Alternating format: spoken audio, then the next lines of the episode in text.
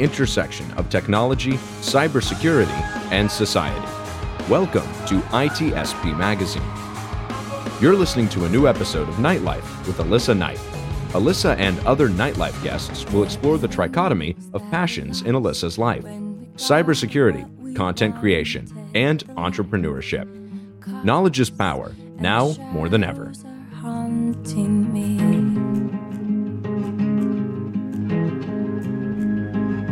When we built up the walls, we were building up. Hey, what's up, everyone? Alyssa Knight here with another episode of ITSP Magazine's Nightlife. In this episode, I'm going to be covering the more creative side of my life, which is filmmaking, and the most common question that I get on social media, which is Alyssa, how the heck do I achieve that cinematic look that you have in your videos? I'm going to be covering things like camera body options, the different options you have with lenses, what are focal lengths, what the exposure triangle is, lighting techniques, the different types of lighting that you can buy. All of these and more are going to be answered in this episode. And then in part two, I'm going to be covering audio. What are audio interfaces? What's a cloud lifter? Do you need an audio mixer or do you need an audio interface? All of these things and more are going to be answered. So sit back, relax, grab that cup of joe, and join me for another episode of Nightlife on ITSP Magazine.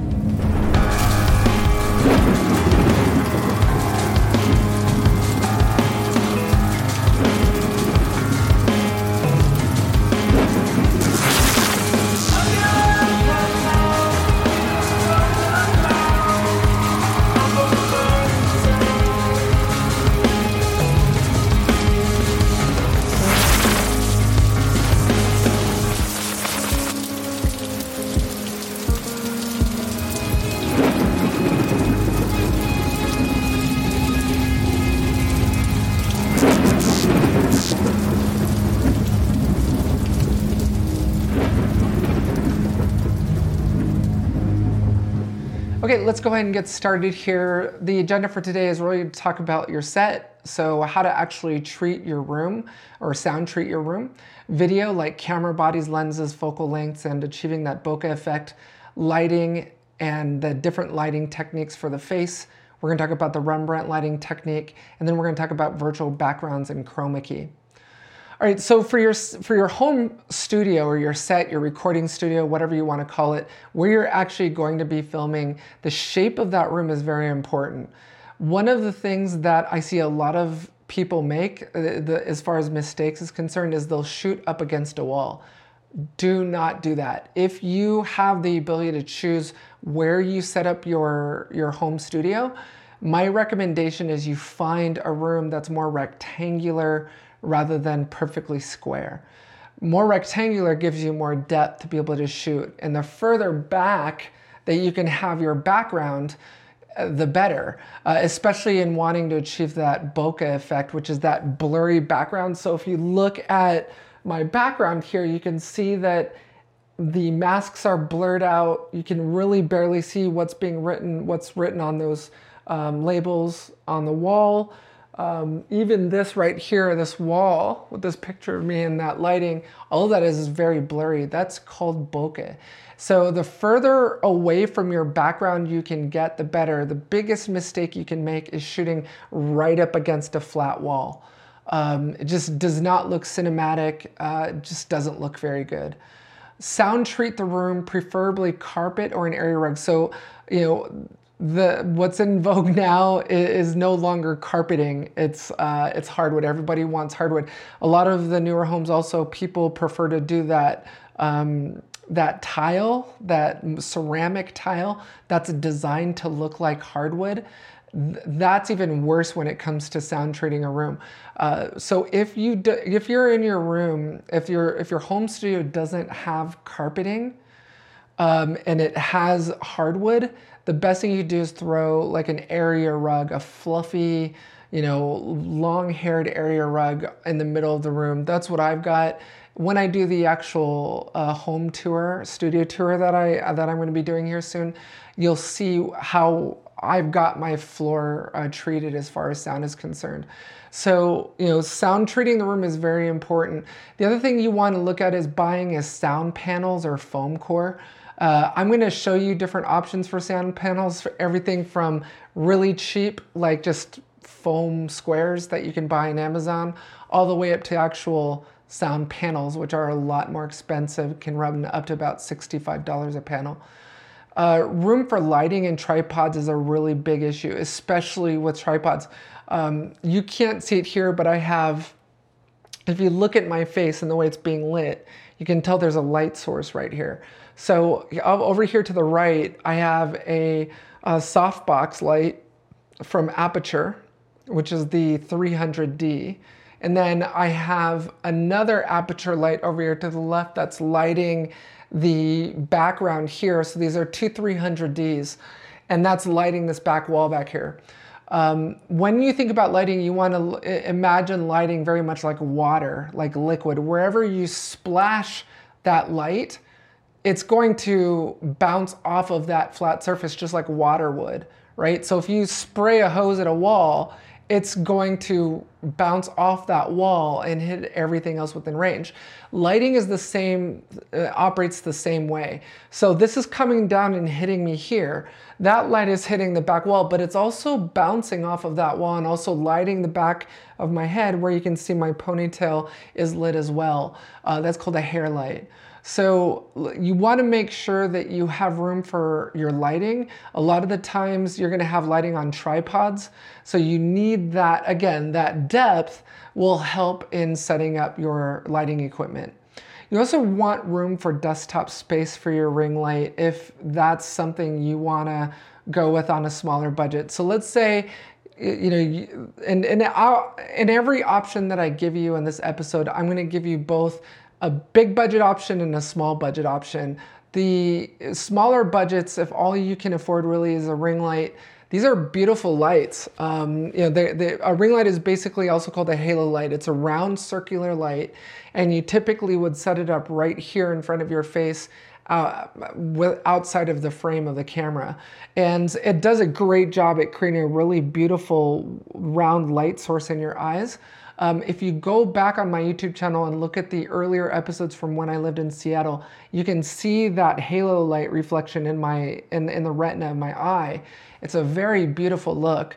Um, so if you can't afford like the Aputures of the world or you know soft boxes um, and you have a smaller budget, you could just buy a ring light, throw that on your desk, and, and it'll look just as good. Um, so room for your camera tripod, again, is, is very important. So everything is gonna be on a tripod. Here in front of me, I have a Blackmagic Ursa 12K. That is sitting behind a teleprompter, but that is on a Manfrotto stand. Um, big budget, definitely Manfrotto. They're going to be a lot more expensive on the tripod budget line uh, versus you know anything you, like an Amazon Basics uh, tripod that you can get for a quarter of the price. Um, it really just depends on what your budget is. But you know, go out there, look at the different options. You don't need to start out with Manfrotto. It really, again, depends on what it is you're doing. Um, you know, if if uh, you're, you're, all about you know go big or go home, and you, know, you want the best of the best, and money is no object. Um, you can go out and buy Manfrotto stand. You can buy Aputure lighting. Uh, you know, you can go out there and spend the extra money on on bigger brand, uh, more expensive items. One thing I do want to make clear here is just because you buy more expensive cameras like let's say you buy a red Komodo uh, versus you know a Canon uh, Rebel. Um, it doesn't necessarily mean you're going to be able to immediately automatically get that cinematic look. It doesn't work that way. Uh, you need to know how to use the equipment you're using. Uh, ju- you know, the, the, and that's a big misperception. I, I, have to say, even when I started out, I thought that that's all you had to do. It was like the more expensive equipment I bought, the more expensive camera I bought, I'm gonna get that buttery skin look and that more cinematic look and feel. It, it doesn't matter. It doesn't matter if you have a $40,000 cinema camera. If you don't know how to light your, your scene properly, if you don't know how to, you know, um, set up your audio properly, it's going to look low budget and you're not going to get that cinematic look and feel that you want. So don't make that mistake. It's not about how much money you spend on your camera. You can get a cinematic look with a cheap Canon that you bought from Best Buy for 400 bucks. You don't need to go out and buy a, a red Komodo in order to get that cinematic look and feel. So foam sound suppression on Amazon, uh, this is basically foam core. It's $12.99 for 12 pieces, so it's extremely cheap. Um, they come in different colors. This picture that you see in the PowerPoint slide here is an actual photo from one of the foam sound suppression squares that I actually bought on Amazon myself uh, when I first started out. So uh, my first studio in, uh, in Seattle, I used foam core there's nothing wrong with it. It does a great job. It does what you need. You, one of the big questions I get is, do you need to actually put the foam core uh, across every inch of your wall? No, you don't.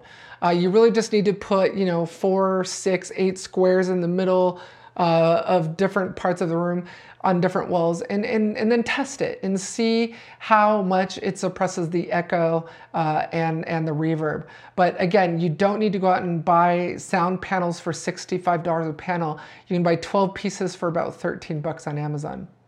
So these are the GIK acoustic sound panels, which are for your bigger budgets. These are about 53 to $65 a panel. You'll actually see these in movie theaters. Uh, so you know, these are definitely on the higher end of the budget spectrum. This is what I'm currently instrumenting my home studio with as well. So take a look at this if you really don't care about the cost and you want to go big, uh, then I would go with something like a sound panel. It'll run you about 65 bucks. You know, the, the interesting thing about the GIK acoustics uh, panels is you can actually, they'll, they'll custom make them for you and uh, create a picture on the sound panels. If you have, uh, you know, license to uh, particular photos and you want to put photos on them, you can do that. I, I'm going to be going with just the black with the um, light stripper on them, just like in this photo. I, I think it looks really classy. Looks great. So next we're going to be talking about cameras and uh, a lot of you may be shocked to find that you can actually spend up to $54,000 on a Red Monstro. Uh, the, the price range for cameras are all over the place. So when I first started out, I started out with a Nikon, uh, then I moved on over to Canon. There's nothing wrong with shooting with a Canon. On the low end of the Canon line, you can get away with YouTubing or even, you know, or Zoom video calls with a Canon EOS Rebel. You can pick those Rebels up at Best Buy. Uh, you can also buy on the upper end of the spectrum on Canon, the EOS R5. Several influencers on YouTube like Peter McKinnon, um, others are stand by these cameras. They're great cameras. Uh, you know, this will run you about $4,000. So if you're married to the Canon brand and you want to stay with Canon, uh, the EOS R5 is a great video camera. I'm a Blackmagic girl. Uh, a lot of you have heard me say that before. I'm, I'm just obsessed with Blackmagic. I own everything Blackmagic. I have an ATEM television broadcast studio switcher on my on my desk right now. Uh, I've got an, a, a, capture card, a Blackmagic capture card in my Mac Pro. These are Blackmagic cameras. Uh, the Blackmagic Design Ursa 12K was just lowered in price. It used to be $8,995 and they cut it in half. So it's about, it'll run you about 5,000 now. Uh, it's a phenomenal camera, but on the lower end of the budget spectrum with Blackmagic, you can just pick up a 6K Pro and that'll run you about $24.95. Now, the one thing with the higher end video cameras that you need to know is you will not get what's called a stock lens or, you know, uh, when you go to the lower end of the camera bodies like the EOS Rebel, you will get a stock lens with that camera body. But when you're starting to move over to like cinema, cinema lenses, like the Blackmagic, um, or the reds, you're not going to get a stock lens with it. So you need to make sure that when you see that price, like, oh, it's only $2,500 for the uh, 6K Pro. You need to remember that you need to also budget for the rig. It's you're, you're building out an entire rig, so you need to save up for the lens. Uh, depending on what kind of lens you want, that could run you a good one to two thousand dollars as well. Um, it depends on the kind of lenses that you want to buy, and we'll talk about lenses here in a moment. Uh, but just understand that these prices that you see up here are just for the camera bodies. Um, I first started out again once I moved away from Canon. I moved to Blackmagic. I had the 4K, the Cinema Blackmagic Design Pocket Cinema Camera 4K. Then I moved to the 6K. Then the 6K came out. 6K Pro came out. I skipped that and I went directly to the Ursa. And the Ursa 4.6K is $49.95, but there's no point in buying that when if you're gonna spend that much, you might as well just get the 12K uh, which is the same price. So the Ursa 12K is now the same price as the Ursa 4.6K. If you're, if you've got the money and you want to go for broke, go for the red. Um, you, you, know, for about a thousand dollars more, you can get the red Komodo 6K, which is about six thousand uh. And then the Red Monstro 8K is a $54,000 camera. Now, just take into consideration that Blackmagic and Red, those are cinema cameras that Hollywood use. Marvel Studios uses these cameras. A lot of recent movies that you've seen, um, Black Widow from Marvel, all of these uh, Hollywood studios actually shoot with Reds. They'll shoot with Blackmagic. These are great, but understand cinematic cameras. They're cinema cameras. Um, so you, you're not going to get uh, that autofocus. So if you're wondering, hey, Alyssa, what's the difference between a regular video camera and a cinema camera? you don't want to vlog, for example, with the cinema camera. So you don't really kind of see people walking around uh, with, uh, you know, with, with the cinema camera like a Blackmagic or a red on a stick because it, there's no autofocus. With when you when you're dealing with Hollywood and you're dealing with cinema cameras, the, the, you, you don't want something like autofocus. You have someone on your team who's actually dedicated to just handling focus. Um, so autofocus is absent on cinema cameras. All right, so we talked about the cinema uh, camera bodies.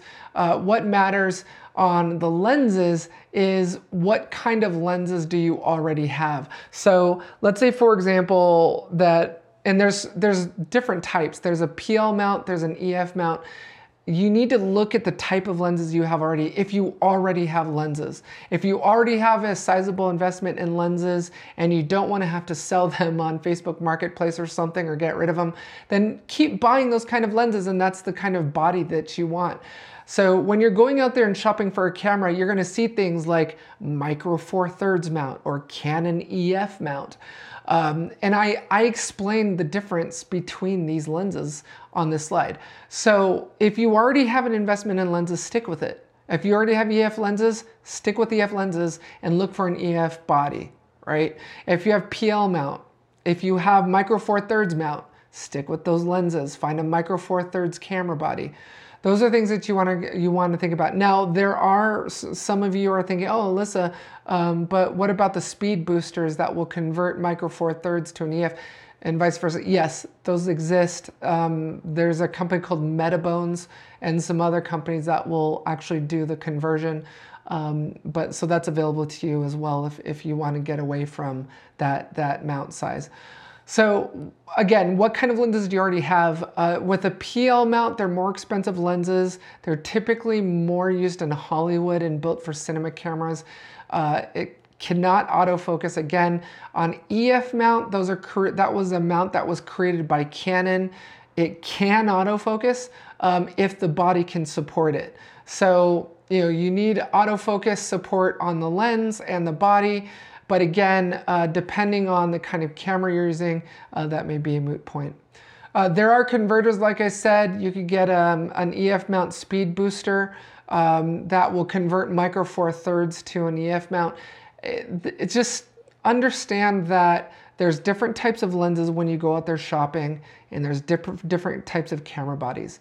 First, choose the camera body that you want after you've figured out whether you have lenses or not already, if you don't have lenses and you can start from scratch, then I would go with an EF mount. There's no point in getting a PL mount camera and PL mount lenses. They're incredibly expensive. So even if you say, oh, well, I'm going PL mount, I'm gonna go get the body, and you think you're gonna spend a lot of money on the PL mount body, yeah, you will, but the lenses themselves are extremely expensive, $5,000, $7,000 understand that when you commit to a certain mount type, it, there's a price tag that goes along with it.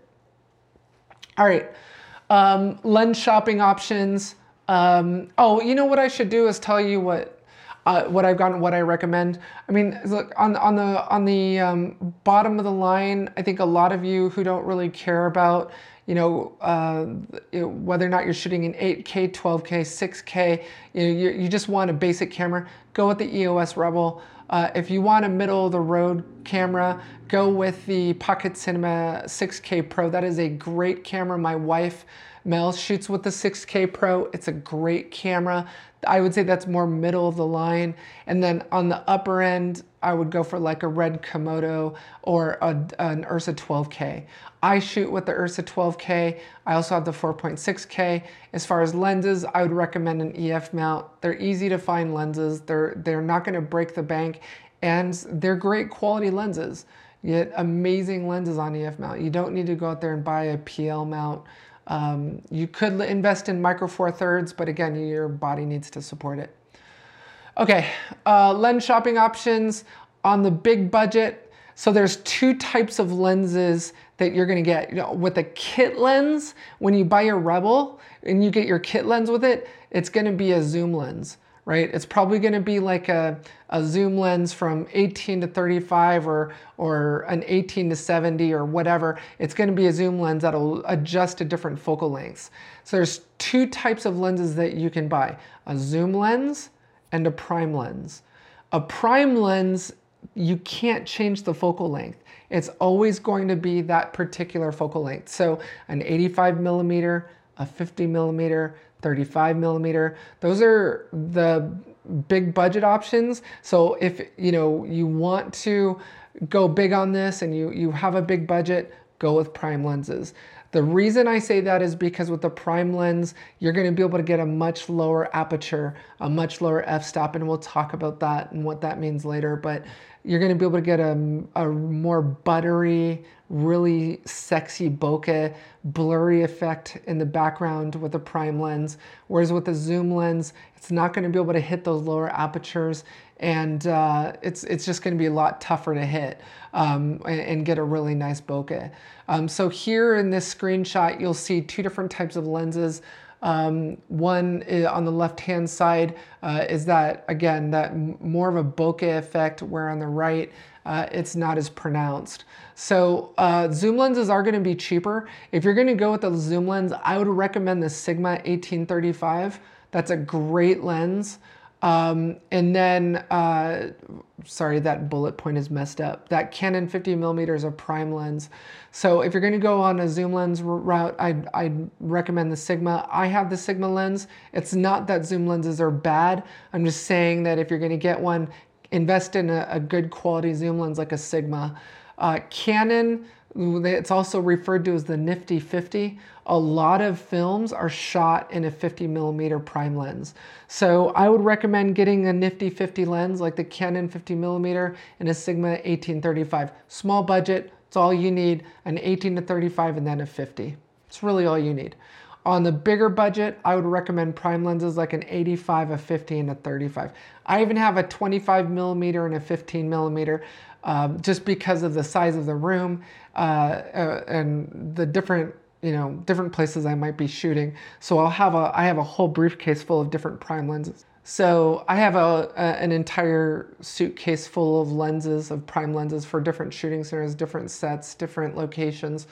Uh, you know, again, I, my budget is going to be way different than yours if you're just wanting to just up, you know, up the quality of your Zoom uh, video calls, or if you're a YouTuber, um, you know. But uh, as a filmmaker, I'm, I may be in different different sets, different scenarios, different lighting situations, uh, and I I need a different le prime lens for those different scenarios.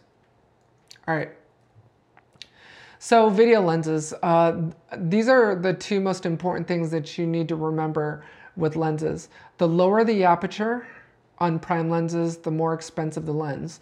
So like an f-stop of 2.8, 2.4, 1.8, as you get lower, as the if the, the prime lens that supports the much lower apertures is going to be way more expensive. So the lower the aperture capability of the lens, the more expensive the lens is going to be. Um, again, watch out for the mount type. Don't act, you know, don't buy an EF mount camera body and then go out there and get excited about a lens that you've been YouTubing and learning about in, in reviews and then accidentally order the wrong mount type and order it as a micro four thirds.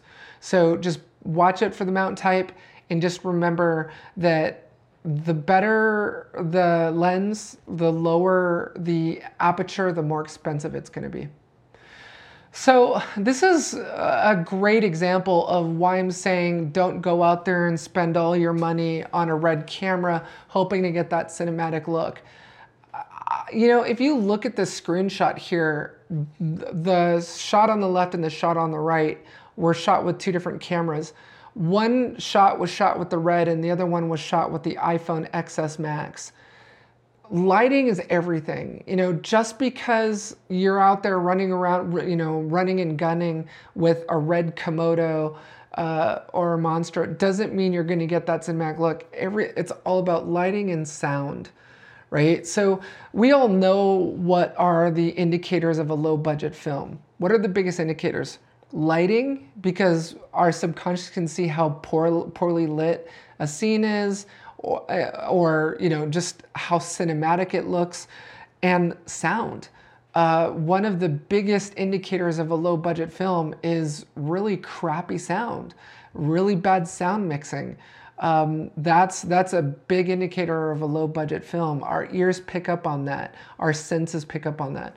So you know, and there have been movies that were shot with an iphone. If you know what you're doing with lighting and sound you can shoot an entire film on the on an iPhone.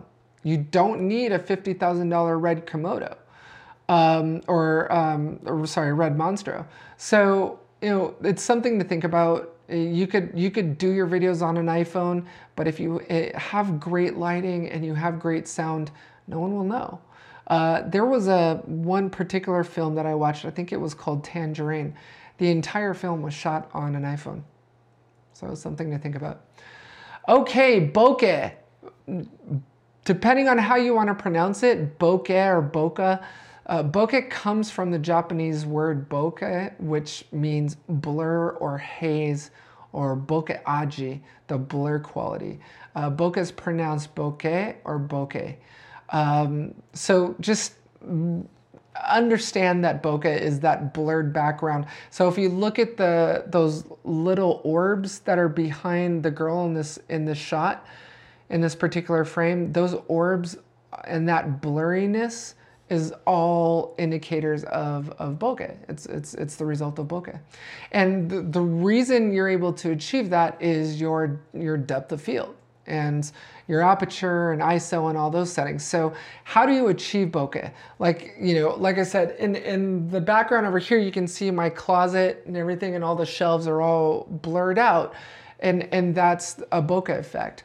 Uh, in order to achieve that, you want to use a fast lens at the widest aperture, such as an f2.8 or wider. So if you can get lower, like 2.4, uh, 1.8, uh, you're going to get a you're going to get a much uh, wider aperture on your camera. It's going to give you that really sexy, creamy, buttery bokeh. Uh, you want to use a lens with at least an f2.8 aperture with faster apertures of f2, f1.8 or 1.4 being ideal. Um, 1.4 is going to be a very expensive lens. Um, so just uh, understand that. Um, but again, remember what I told you, the lower the aperture that the lens can support, the more expensive the lens is gonna be.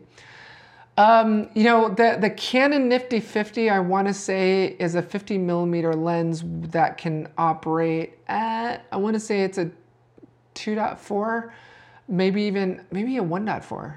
I need to look at it. Um, but uh, ch- take a look at it. You can uh, Google it. Uh, you can grab it on B&H Video um, or uh, B&H Photo or Amazon. Um, but Nifty 50 is a great lens to try and achieve that with. Um, best lens used for bokeh is a 50 millimeter or an 85 millimeter lens. Again, look for the space in your home studio for where you can put that tripod, how close you can get it to you, and how far back you can get from your background. Um, so 50 millimeter lens would work for that, an 85 millimeter lens. Uh, the lens that I'm shooting on right now, I want to say is a 35 millimeter. Um, and I think I'm at 1.8 on this lens. Um, so, you know, be far away from your background again. Uh, fairy lights are, are a great thing to add. So you can see that I've got um, some lighting uh, uh, over here in the background to help with achieving that orby kind of bokeh effect. Um, those are called Edison bulbs. So, um, you know, if you can have some sort of lighting, string lighting like fairy lights or Edison bulbs behind you, they look amazing on bokeh, especially Edison bulbs how different focal lengths affect the face. Understand that when you're moving around within the different focal lengths from a 24 millimeter to 165 millimeter, the more warped the face will look. Um, when you're looking at like a 70 millimeter or above, that's where the face looks the most pleasing. Uh, on the lower uh, on the lower focal lengths, like 35 millimeter, 24 millimeter. Look at her face. So you can see how distorted the 24 millimeter shot looks compared to the 165 millimeter shot. So again, you know, depending on the, the lens that you're using, it's going to distort the face and you need to remember that. Um, so, you know, but look at the bokeh behind her. As, as you go up higher in, in the, the, the focal length, the more bokeh you're going to get, the creamier, butter, more buttery blurriness you're going to get in the background. Um, so here you can see in the 24 and the 35, you know, there's a lot of distortion there. But as soon as you start getting up to 50, 70, her face is starting to look more natural, right? So if you have the ability to, like if you're shooting um, an interview uh, with someone, um, a fireside chat, a panel. You want to be like in the 70 millimeter, 85 millimeter millimeter range if you can. It's it's just the the face looks a lot more pleasing. There's there's a lot less distortion. If you look at the distortion on the 24 millimeter, it's very pronounced. Okay, so key points on video. Anything above a 50 millimeter lens is gonna look best for the face, closely resembles the human eye. The human eye actually, which is why a lot of films are shot in 50 millimeter, the human eye is actually the closest to a 50 millimeter lens. Uh, you need to consider the depth of your room to determine the best lens to buy. Um, so if you don't have much depth to be able to move that camera back from the tripod from you, so if you can't push back too far, um, you need to consider that when you're looking at your focal lengths for the lenses you're buying. Um, you know, you the if if you don't have as much space to move the camera back from your subject or from you, you're, you're going to want to go in a lower focal length, like a 35 millimeter. Um, I have the camera very close to my desk in order to get that uh, a better bokeh, and I, I'm at a 35 millimeter. I can push the camera back further and I'll be able to get more of the room, but again, um, I'm going to lose a lot of that sort of bokeh that I love um, in, in achieving. Uh, you need to consider the depth of your room. Again, for the lens you're going to buy, when considering a lens, zoom lenses are going to give you the most options for focal length, but won't have low apertures. And prime lenses will have lower apertures, but you're stuck with the focal length. So you know, this is really important to remember. If you buy a 50 millimeter, a nifty 50, you're stuck at 50 millimeters. You're not you're not going in any other focal length. So if you need any changes to that, you're gonna have to move your camera around. Whereas with the zoom lens, you can adjust that lens and get that perfect focal length. Can get that perfect view and perfect shot. Again, there's nothing wrong. I don't want any of you to go on Twitter and say, Alyssa said zoom lenses are bad. That's not what I'm saying. I own a number of zoom lenses. Um, the Sigma Art series lenses are phenomenal lenses. Um, the, I, I really love that 1835 lens. Um, just Sigma makes good lenses and they're not too expensive. Uh, prime lenses will have lower apertures. Uh, good focal lengths for prime lenses in small rooms are 18, 25, 35. If you're in a small room, uh, you're really going to want that lower aperture. But remember, what did I say about the lower, um, sorry, not aperture, uh, focal length? Remember what I said about the focal lengths. The lower the focal length, the more distorted the face is going to look. So you know, just be careful with that, be cognizant of that. Um, I'm willing to deal with it with the 35 millimeter.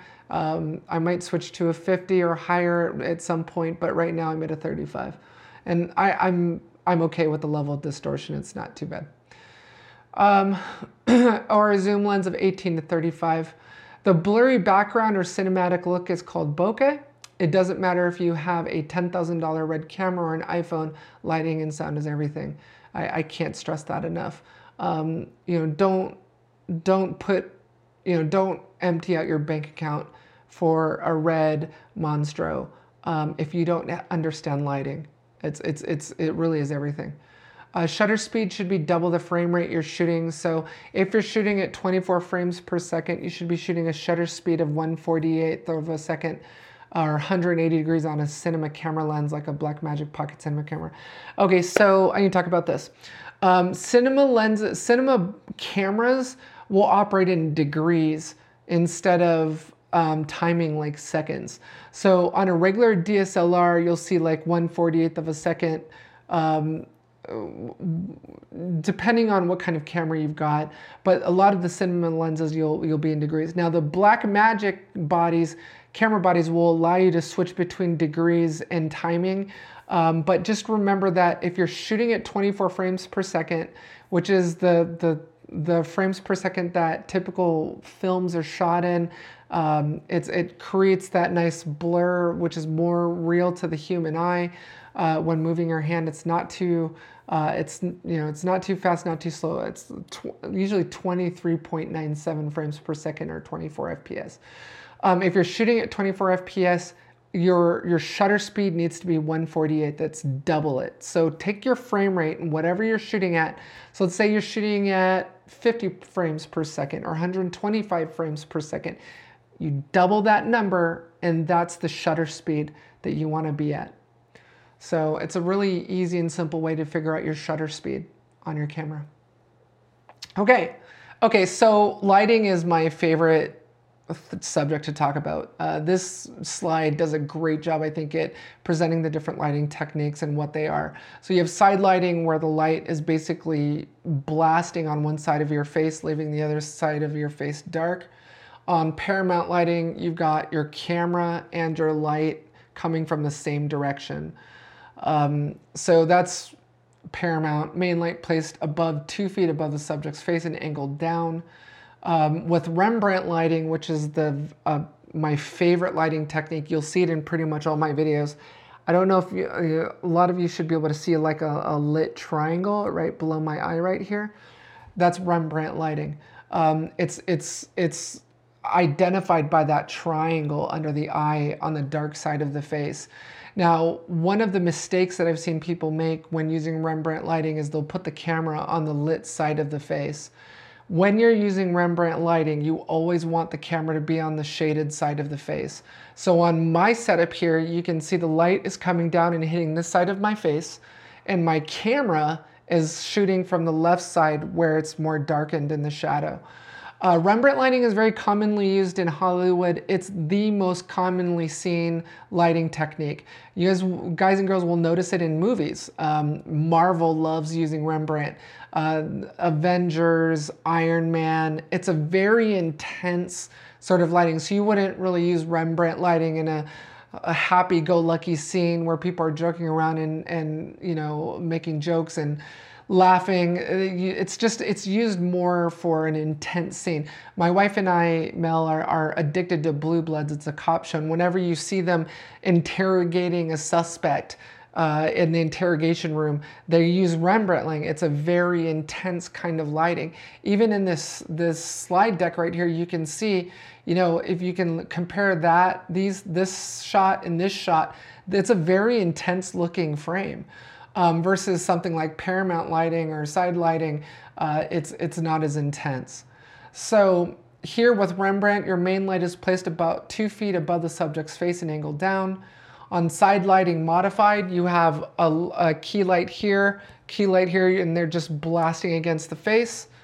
Um, and you've got the camera in front of the subject. So there's no dark sides of the face. Um, it's just something, uh, just a look, depending on what you want to achieve. Okay, so, and finally we have Rembrandt lighting modified where you have a light bouncing off of the background, and that's gonna provide us some subtle lighting on the subject from behind. A silver reflector for fill placed vertically beside the subject. So you've got a silver reflector here, and that's gonna reflect more light off the main light and bounce it towards the subject. And then you have a white reflector placed flat on an opposing table. Um, and that is going to basically light from underneath. And then you have a main light above, about two feet above the face and angled down, and that's going to reflect that main light. So you've got a hair light, a main light, reflector, bounce off of a wall, uh, and then a white reflector here bouncing upwards towards the chin. So these are all just different lighting techniques. Um, it's, it's really not rocket science. Um, you know, I wish someone had really explained this to me very early on, but it took me a while to learn it. Um, I, you know, I mean, I think if you're if you're saying, okay, Alyssa, what which one do you recommend? I mean, Rembrandt looks great. It's very cinematic looking. So if you want that cinematic look, go for that. Paramount looks really nice. Um, you know, it really just depends. With the ring light, you're going to get more of a Paramount look, right? So it's single key light source right in front of or above the camera and it's shining on your face. That's going to be more of a Paramount lighting look. Um, I, I, prefer more cinematic looking stuff, so I go with Rembrandt.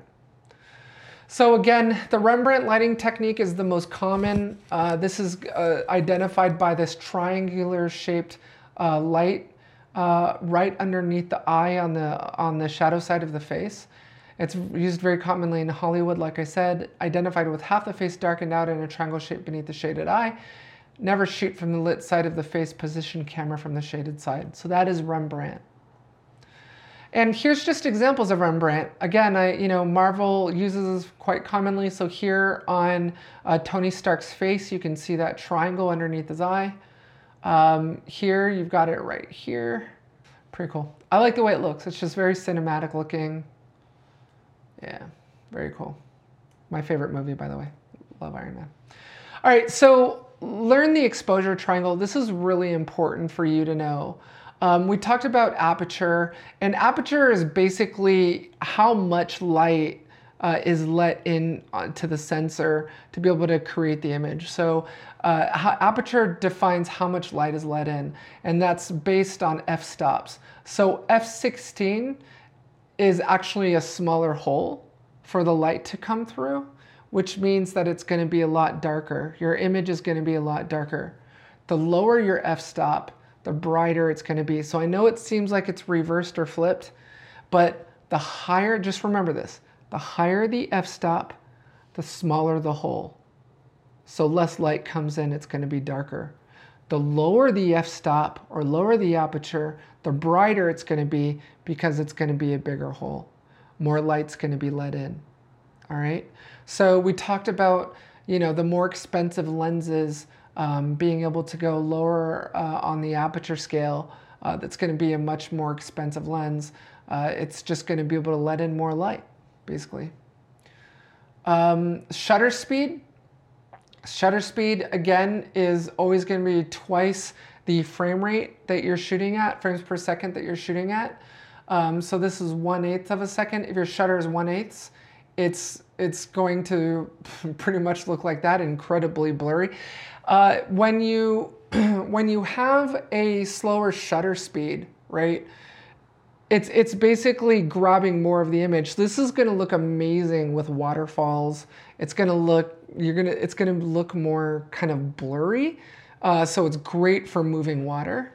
Um, and then your faster shutter speed, uh, it's it's not going to get any of that blur. It's going to be that subject. If that subject is running, you're not going to see that sort of um, what do you call that blur trail or whatever that you get on a slower shutter speed.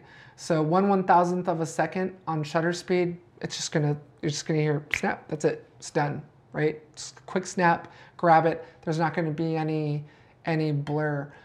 Um, and then on a slower shutter speed, you're gonna you're gonna hear it's gonna open, it's gonna click, and then it's gonna uh, click again. You're, you're gonna hear it open and close, right? So that's the shutter speed. The slower the shutter speed, the more of that blur trail you're going to get if the subject is moving. This it's not something. It's not like okay, well, what's better, what, what's worse. It, it there's no such thing. There's no wrong answer to that. It's whatever you're shooting.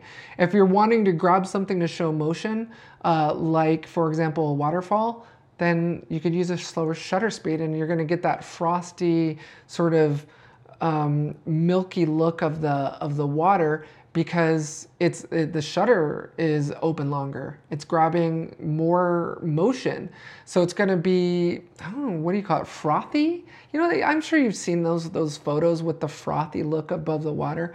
That's a slower shutter speed. So for ISO, um, it, the bright, the higher the ISO, the brighter the image is going to be.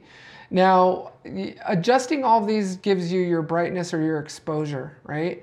But the higher you go up in ISO, look at that grain. Look at that grain on that image. The lower the ISO, the less grainy. The higher the ISO, the more grainy. Um, you know, this is where on your, for example, if you're shooting a shot with your iPhone, you know how Apple every time they come out with a new phone, a new iPhone, they're, they're, they'll they'll be something like shoots better in lower light. Um, scenarios, you know, uh, it's. I'm sure you've taken those shots at nighttime where you had very little light, and and it looked grainy. You can see like little dots on the image that's because of the ISO. It's trying to still get that shot in low light conditions, but what it's doing is it's adjusting that ISO, and the higher your ISO goes in order to get a clear shot, the more grainy it's going to look. So you always want your ISO as low as possible, especially when you're shooting, when you're trying to go for that bokeh effect. You want that ISO as low as it can go. And then you adjust your brightness with the aperture uh, and the shutter speed. But you know, it's, it's something to remember that the higher you go up in ISO, the more grainy it's going to be. All right, green screens, or also called chroma keys. I want to put this out there.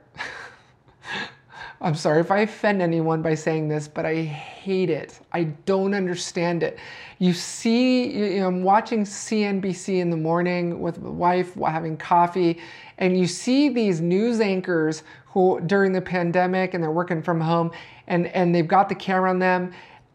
These these anchors and these these these uh, these people that are calling in and, and they know they're going to be on national television and they ha- they're making millions a year, right? Like these anchors, especially on CNBC, make a lot of money. Their salaries are in the millions.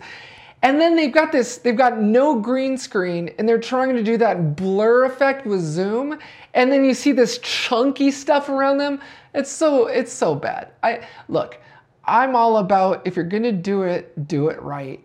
Right? So it's really cheap to go out to Amazon and buy a collapsible green screen. I've got two of them, like different sizes. They're like, they're not expensive. I think they're 80 bucks, 100 bucks. They're not expensive. If you're gonna do a virtual background in Zoom, if you're gonna do uh, a, you know, uh, the, the blur effect in Zoom, please use a green screen. Just use a green screen. It's not that hard. The green screens are awesome. It, it lets you do, if you go to my YouTube channel, you can see me in these different homes with the virtual video background, with the fireplace, one with, I'm at, I, looks like I'm at a beach house. It's so perfectly done with the green screen that I've had a lot of people think that that was my actual house. There's good, uh, virtual backgrounding and bad virtual background. I don't know if that's a word, virtual backgrounding, but it, I'm making it a word. Just if you're gonna do a virtual background, if you're gonna do that zoom blur effect, get a green screen, please. It, it just it looks awful when you've got that crispy stuff going on around you while you're doing it. All right, it's also called chroma keying. Um, you need to make sure if you're going to be doing green screens that you light it properly. If you're going to green screen, you need to make sure that you stay as far away from that green screen as possible. I've seen people set up a green screen and stand right up next to it. What you don't realize is that when you actually light the green screen, the green will actually reflect off the board and hit you, and it, it messes up the, the software and how it's chrome, doing the chroma key and will will eat into your actual body and, and look really bad. So you want to stand as far away from the green screen as possible and you want to properly light it. You also don't want any shadows from you on the green screen. So you want to light the green screen, like in this image here, you can see a backlight over here lighting the subject, and then you have two screen lights that are designed to sit there and light the green screen. Um, here you've got a key light, fill light, you're, you're, you're lighting your subject. You just want to be very well lit when you're doing any sort of green screening. Properly light your subject or you and properly light the green screen. Stand as far away from the green screen as possible and make sure that the green screen is properly lit. Um, a good software application to use with chroma key support is a software called is an application called Wirecast. I use it. It's what I'm using to actually film this video right now is, is Wirecast. Um, and then uh, create a virtual camera that is supported by Zoom, Teams.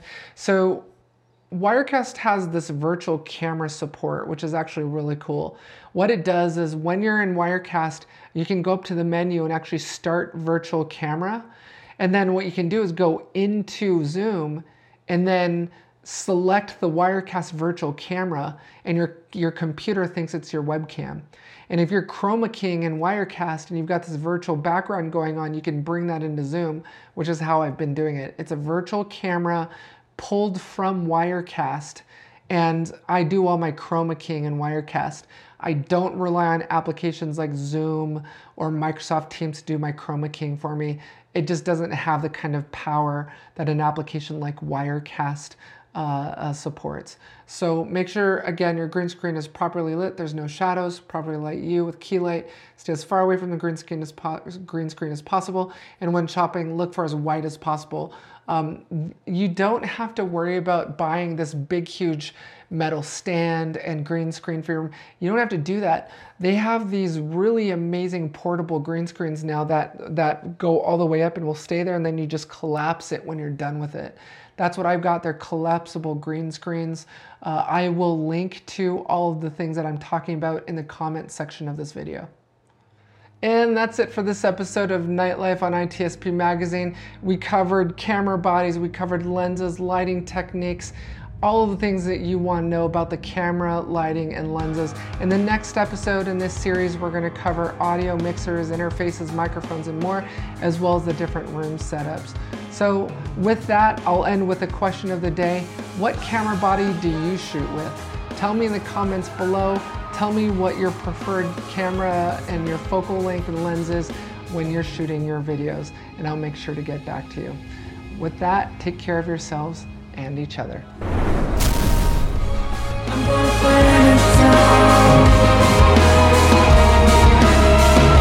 Hope you enjoyed this episode of Nightlife on ITSP Magazine with Alyssa Knight. If you learned something new and this podcast made you think, then share itspmagazine.com with your friends, family, and colleagues. If you represent a company and wish to associate your brand with our conversations, sponsor one or more of our podcast channels. We hope you will come back for more stories and follow us on our journey. You can always find us at the intersection of technology cybersecurity, and society.